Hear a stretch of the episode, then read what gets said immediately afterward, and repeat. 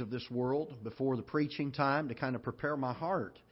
And I appreciate so much those that are willing to sing and uh, appreciate all the music this morning. And uh, looking forward to a great day together. I had an opportunity uh, this past week on Friday uh, to go visit a lady uh, up in St. Charles on Friday night. I didn't know her, uh, I had never met her before.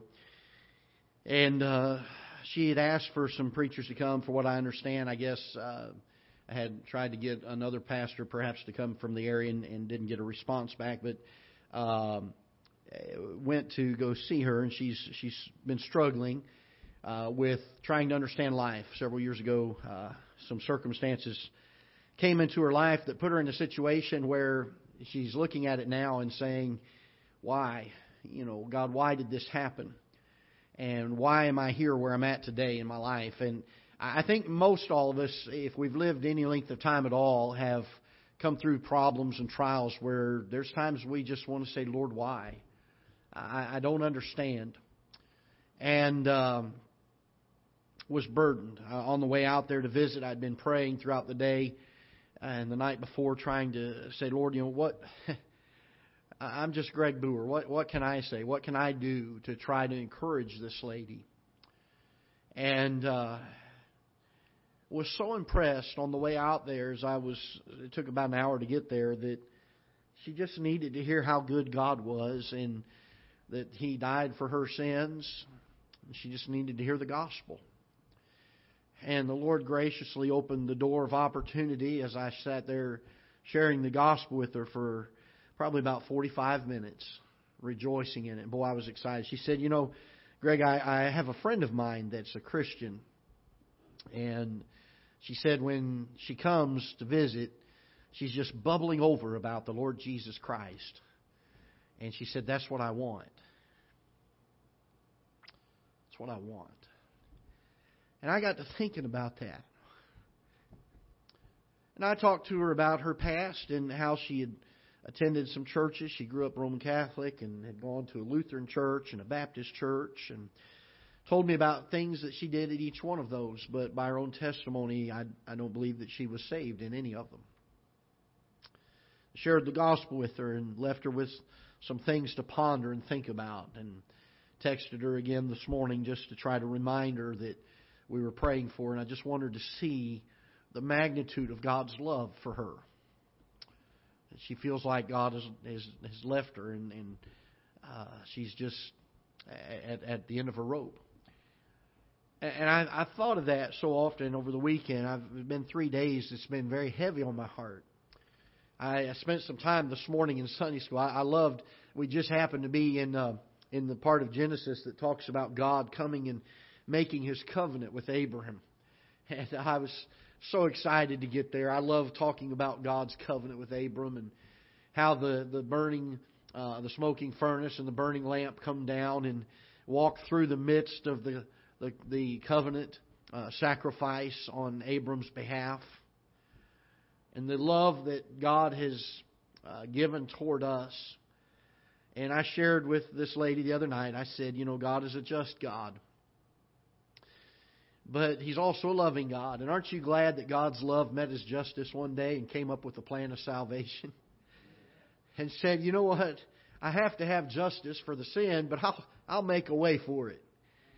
And uh, well, I don't know. I I just can't. And, and humanly, I don't understand that. I, I can't fathom what would drive God to do such a thing, other than to explain it this way: that His love is is literally inexhaustible. It goes beyond everything you could ever imagine. I've shared so often before that uh, we we get the privilege, and I told somebody this the other day. We get the privilege to hold God's word in our hands and, and to read it. Uh, as a pastor, as, as somebody who teaches a Sunday school class, or somebody that takes the word of God, maybe a soul winner. I was talking to somebody the other day that somebody had told him, uh, "You're not ready yet," and I, I thought, "How can we ever be ready?" Is anybody ever adequately prepared to take the truth of an eternal and infinite God and try to spread that truth around? Are we ever ready to do that? Are we ever at the point where we feel like we're adequate to preach the Word of God. I'll tell you, I, I've had the privilege of preaching since I was 17 years old, so that's been 31 years. I, will I'll tell you today, I there's not a, a time goes by that I get up to preach that I don't sit down thinking how inadequate that was. How inadequate that was. How, how, how much more could have been done to bring the truth of an everlasting God, an eternal God, an infinite God, to people whose hearts are hurting, to people whose hearts are needing to, to have that closeness and that walk with Him. And uh, I thought about that a lot this weekend. I was so excited on the way to go visit this lady. I'd never met her before Friday night, and driving out there had about an hour. And, and the closer I got, the more excited I got. Here's a lady that's asking me to share about the Lord Jesus Christ. You can't get a better opportunity than that. I mean, we look for opportunities like that, don't we? For somebody to say, "Can you tell me about God?" And I, she's like, "Oh, I hate that you drove an hour." I said, "I had to drove a lot of hours to get an opportunity to share the gospel, to talk about the Lord Jesus Christ. Isn't He worth it? He's worth it." Look in Romans chapter 11 with me, and we're going to begin reading in verse number. Um, let's start in verse 25. We're going to focus on some verses a little bit long, lower in the passage, but Paul is dealing here with Israel's rejection of God and how that for a time period God uh, rejects them. And aren't you glad that there was a time that God said, "I'm going to I'm going to let the Gentiles be the partakers of the same promises. I'm going to let the Gentiles be the partakers of salvation." Paul becomes an apostle to the Gentiles in verse number 13. He says, For I speak to you Gentiles, inasmuch as I am the apostle to the Gentiles. He says, I magnify my office. The opportunity that he had, he counted it a privilege to go to the Gentiles and to take the gospel story to them. I, I don't know about you, but I'm glad that happened because I'm a Gentile. And I'm thankful that I have the same opportunity to be saved as the children of God did. We find in verse number 25, he says, For I would not, brethren, that ye should be ignorant of this mystery, lest ye should be wise in your own conceits, that blindness in part has happened to Israel unto the fullness of Gent- until the fullness of the Gentiles be come in. And so all Israel shall be saved, as it is written, There shall come out of Zion the deliverer, and shall turn away ungodliness from Jacob. For this is my covenant unto them when I shall take away their sins. As concerning the gospel, they are enemies for your sakes. But as touching the election, they are beloved for the Father's sakes. For the gifts and callings of God are without repentance.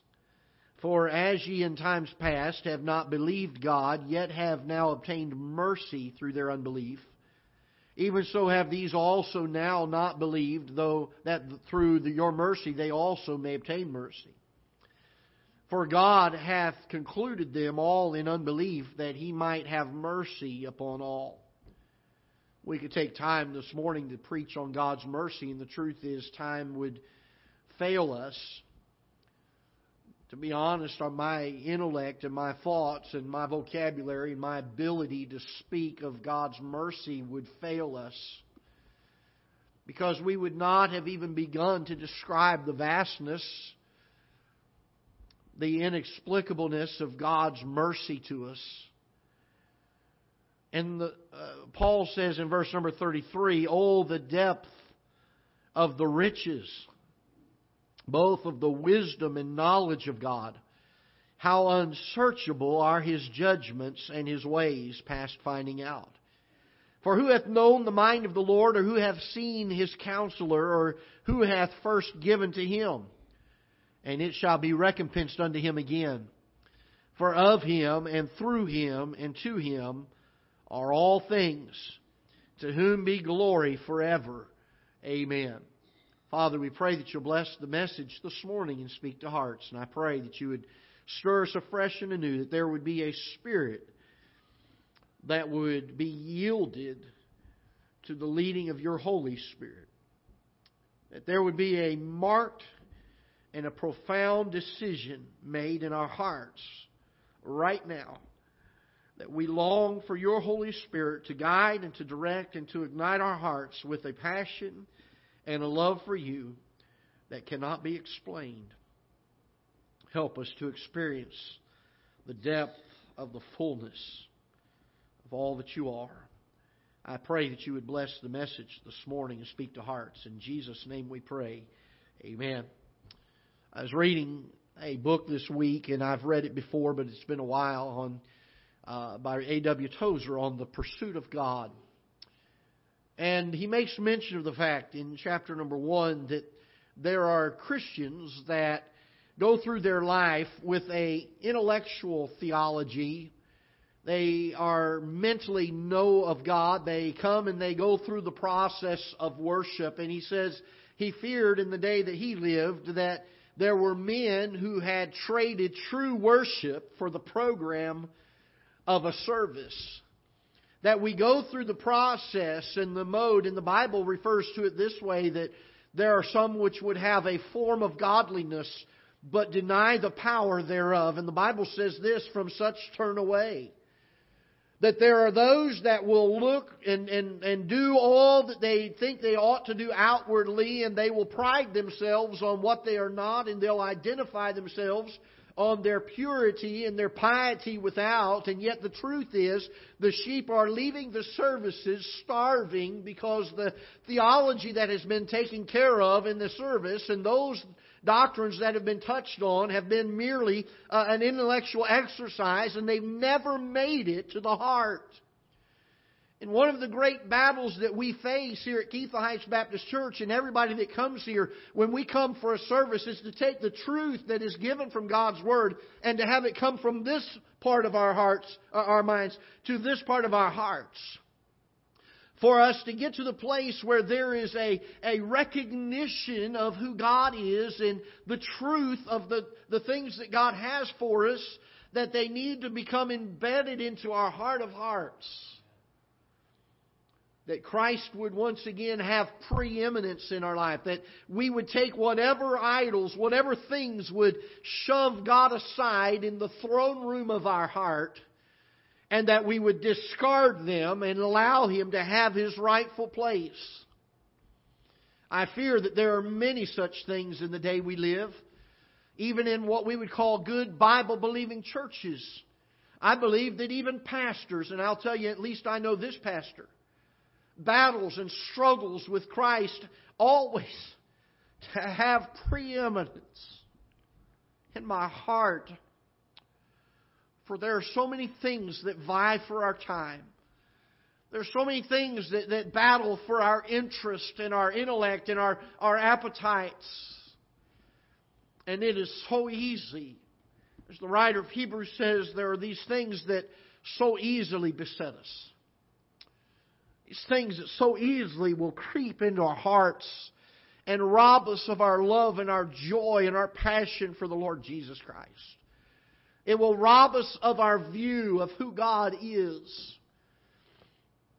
It's amazing to me that no matter how much we study Scripture and how much we learn of God, there is so much infinitely more to know of Him than what we know.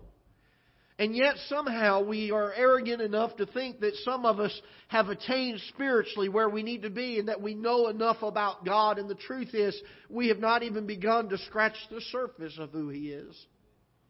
The vastness of His mercy, the vastness of His grace, the vastness of His love for us, His justice. We don't like to think of His justice because when we do, we begin to see how undone we are. And certainly we deserve His chastening, do we not? Certainly we deserve His justice. Amen. We do. And it makes His mercy and His grace that much more difficult to understand. Paul, in writing here, is speaking to both the Jews and the Gentiles. in the Jews, he's wanting them to realize that they had turned from God and that they had rejected him. To the Gentiles, he wanted them to know that God has included them in this thing of salvation and the fact that he loves them and that he's not willing that any should perish, but that all should come to repentance. And he sums it all up as we get to verse number 33 of our text this morning. And he says, All the depth of the riches, both of the wisdom and knowledge of God. How unsearchable are his judgments and his ways past finding out.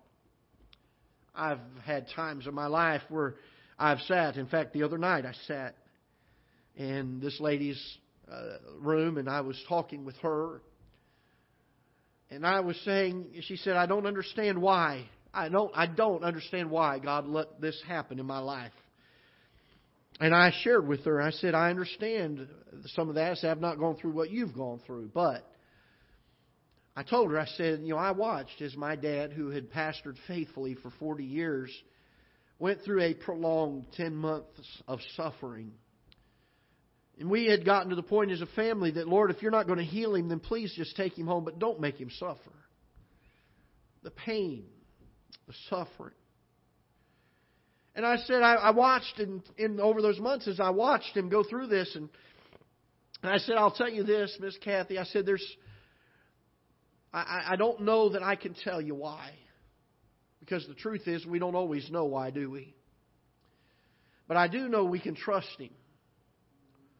And I said, after that had happened, and God took my, my dad a few years ago, I said, within the next 12 months, I sat at the bedsides of four different families, and I held their hands, and I wept with them. Because they were going through what we had gone through. I was driving home one night from sitting at the bedside of, I think it was the second one that I had to deal with, and it, it dawned on me that God had allowed me, because I didn't understand why God had allowed my dad and our family to go through what we had gone through. And it dawned on me that God allowed us to go through that for no other reason, at least in my mind, than that I could sit and minister to these people that needed somebody to say, I understand. And I looked at that and I thought of that as I came back home the other night, and I thought, but the truth is, God's ways are so far beyond my ways that even when I say I see what God had in store for me, I'll tell you this I've not even begun to understand why God did what He did. Oh, I might see a little bit of it here and there. Paul says, Oh, the depth of the riches both of the wisdom and knowledge of God. Have you ever noticed that the more that we get to know about God, the more that we read in His Word about Him, the more we realize we don't know? Have you ever noticed that? The more we begin to understand that we don't understand. It's the, it's the young Christian, it's the, it's the novice, it's the babe in Christ that would come to God's Word and read through it and say, okay, I understand God. For the closer we draw to Him and the closer we are to Him, the more we realize we do not understand Him. We cannot wrap our minds, our finite minds, around the infinite. And, and, and then we, we face this world and we, we have all of the din and the noise of this world and the problems of this world. And God, the Bible says, speaks to us in a still small voice. Have you ever noticed that? I see the irony in that. Because if I were God and I looked down and I saw what we had to go through, and we saw all the noise and all the distractions that would pull our hearts and our minds from Him, if I was God, I would have to say, I'm going to shout it out, I'm going to yell at him. I'm going to get their attention. But you know, He comes through us in a still small voice. You know what's so amazing about that? In all the din of this world, and all the noise, all the distractions, you and I can still hear Him. His ways are not our ways. We come to the edge, and I shared this the other week. We come to the edge of the vastness of the ocean of who God is, and we are able to take but just a little sip of it. I got to thinking of the woman in the Bible that touched the hem of his garment. You remember the story? Jesus was on the earth walking and, and teaching, and the multitudes were pressed around him, and a woman who had an issue of blood came. And her mindset was if I could just get to touch the hem of his garment, he'll help me. We remember the story. She pressed in. She touches the hem of his garment, and the Bible says that virtue flowed out of him. He turned around and he said, Who touched me? And they were all confused by that. And they said, Well, we don't know who touched you. There's so many people around. Surely somebody touched you. But can I tell you this? When you have a heart that is pursuing God, even when all we can do is get to the hem of who He is, His virtue will still flow. He will still fill us. When was the last time we came to church and we sat in a service and the greatness and the fullness of God began to overflow in our hearts and our minds and we left the building spiritually gorged and, and like we had been to an all you could eat spiritual buffet, fully nourished and overflowing.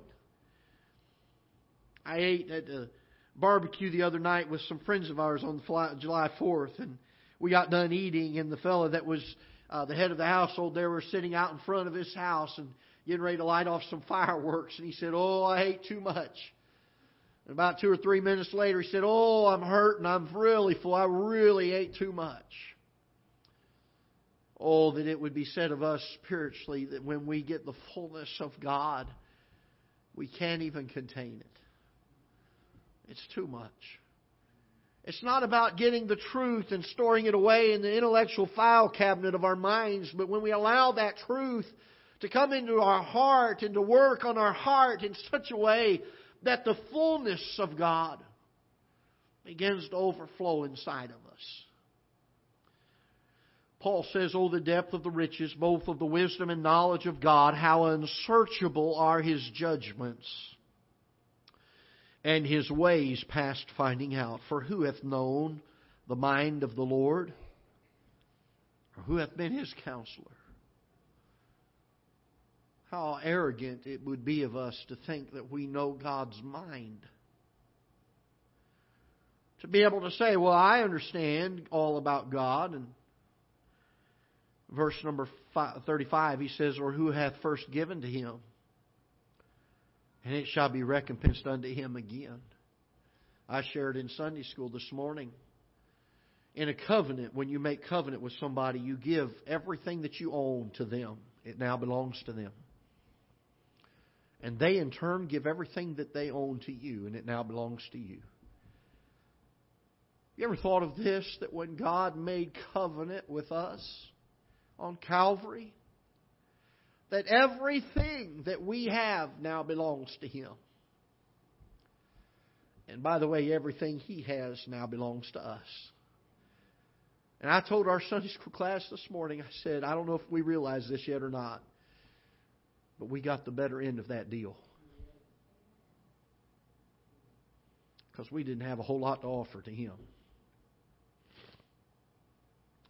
Paul speaking of this greatness of the riches, the depth of the riches, both of the wisdom and knowledge of God. Who hath known the mind of God? Who hath first given to him? Verse 35. Notice verse 36 For of him, and through him, and to him are all things. To whom be glory forever. And we shout, Amen. Paul in kind of bringing this all into a, a one statement speaks of the vastness of who God is. Can I help you with something this morning? There is a need for every Christian sitting here today to become filled with the fullness of God. I'm talking about not just coming and sitting through a church service and watching the time because lunch is getting ready to happen, but I'm talking about when we come to church and we can't wait to hear about the love of God. We can't wait to have His Holy Spirit stir our hearts because we know it's not going to be just something we hear and learn, but it's going to be something that stirs us. It's going to be something that draws us to Him. All that we would come to church prepared for such a thing. That we would spend time saying, Lord, I want your Holy Spirit to guide and to direct in my heart, in my life. And when I go to Ketha Heights Baptist Church for a church service, I expect the Holy Spirit to do something in my heart. And to stir us afresh and anew. For I fear that there are many times the sheep go home hungry because we have not been nourished with the fullness of God. Can I tell you this? The songs will not fill you. The time that we spend fellowshipping together will not fill you. I'll be real frank with you. The message that the pastor brings will not fill you. The only thing that can fill you is the fullness of God. He is what we feast upon. His Holy Spirit is what enables us and fills us. It matters very little what my words are if God does not stir in the hearts of men and fill us. I'm thankful that Paul brings this point to bear. And then he says this I beseech you, therefore, brethren by the mercies of God. Based on all that we've just discussed, I beseech you, therefore, brethren, by the mercies of God, that you what? Present your bodies a living sacrifice, holy, acceptable unto God, which is your reasonable service.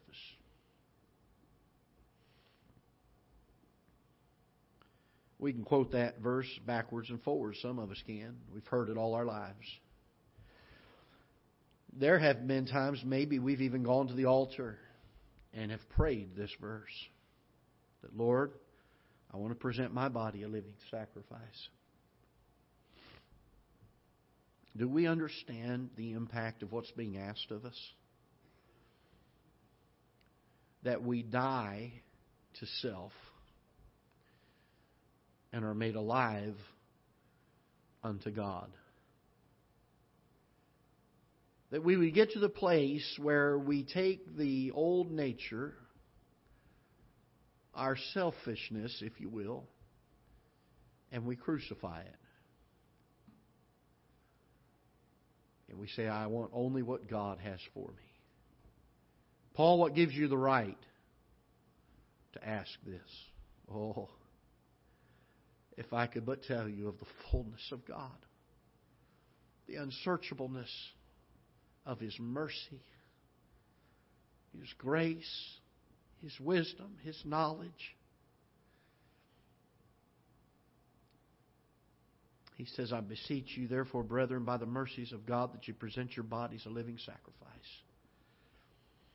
When was the last time our hearts were stirred? When was the last time our hearts were filled with the fullness of God? When was the last time we left church and we didn't just intellectually say, Boy, that was a good message Brother Greg brought today, but we left here saying, Boy, what a great God I have. What a great Savior. Oh, He has filled me today. I leave here full. I leave here satisfied spiritually. I leave here running over because of the fullness of God.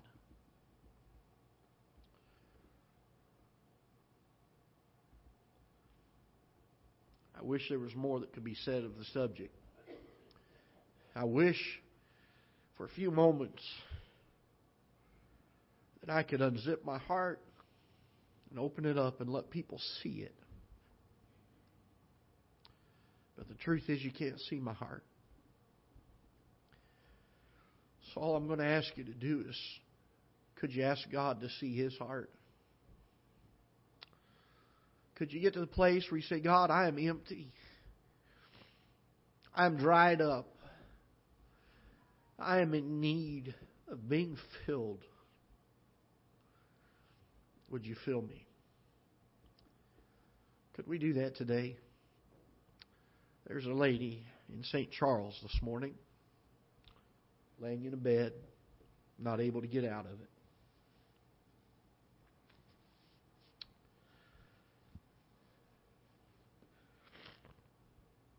That said, I have a friend who every time I talk to her, she is so full of God. She said, I want that. I want that. Do you want that today? I hope you do. I hope you do. Let's stand together, shall we, with heads bowed and eyes closed. Father, we're thankful for your word. Lord, there